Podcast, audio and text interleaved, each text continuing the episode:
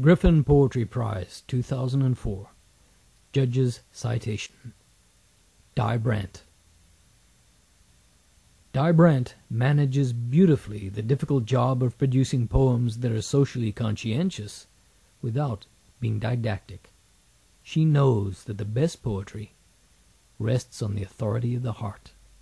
Thus she makes her readers care, not only through the pleasures of form and crafted language, but also through the risky honesty of her articulations.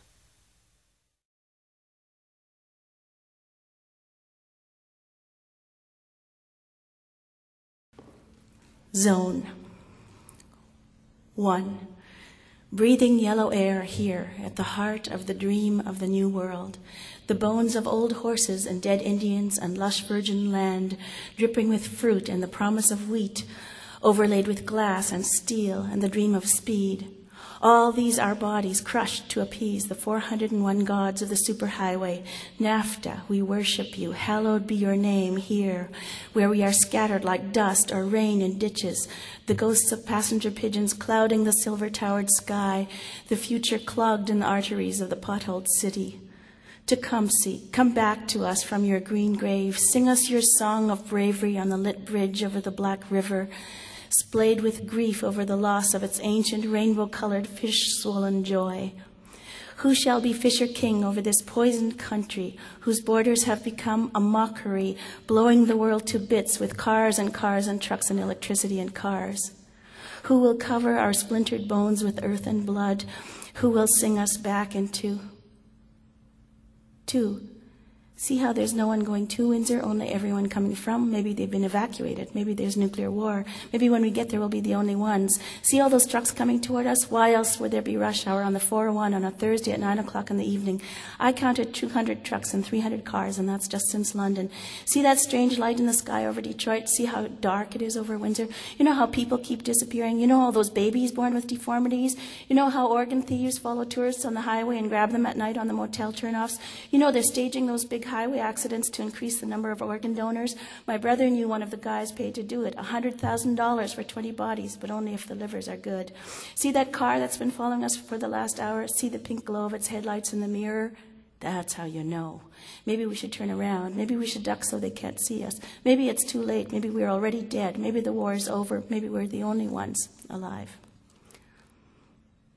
Three. So there I am, sniffing around the railroad tracks in my usual quest for a bit of wildness, weeds, something untinkered with, goldenrod, purple aster, burdocks, defiant against creosote, my prairie blood surging in recognition and fellow feeling, and, oh God, missing my dog, and, hey, what do you know? There's treasure here among these forgotten weeds, so this is where they hang out, all those women's breasts cut off to keep our lawns green and dandelion free. Here they are, dancing their breastly ghost dance, stirring up a slight wind, in fact, and behaving for all the world like dandelions in seed, their feather winged purple nipples oozing sticky milk. So, what am I supposed to do? Pretend I haven't seen them or like I don't care about all these missing breasts, how they just vanish from our aching chests and no one says a word and we just strap on fake ones and the dandelions keep dying and the grass on our lawns gets greener and greener and greener.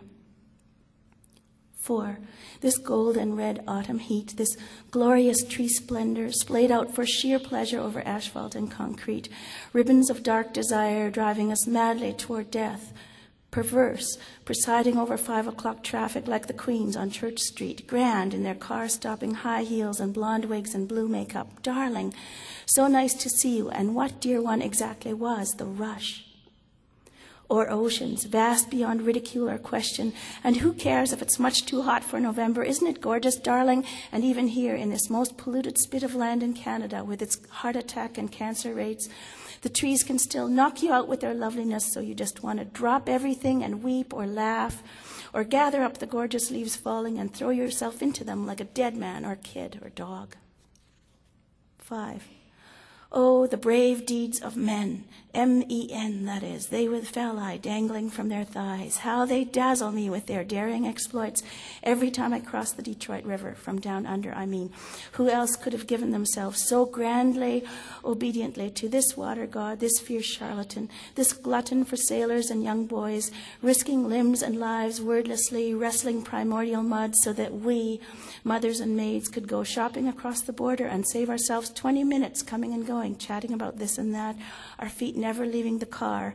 Never mind, the mouth of the tunnel is haunted by bits and fragments of shattered bone and looking every time like Diana's Bridge in Paris. This is really grand, isn't it? Riding our cars under the river and coming out the other side.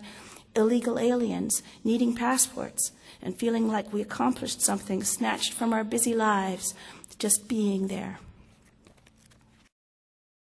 It's a really beautifully organized uh, award. Um, I think the way they've organized the publicity for it, we give it sort of maximum uh, uh, media attention to poetry, uh, uh, and uh, just by having brought so many international poets here, just really raised the profile of uh, poetry in this country. I think saved the life of a gasping poetry uh, scene in Canada for sure, and just put us in the international stage in this really beautiful way.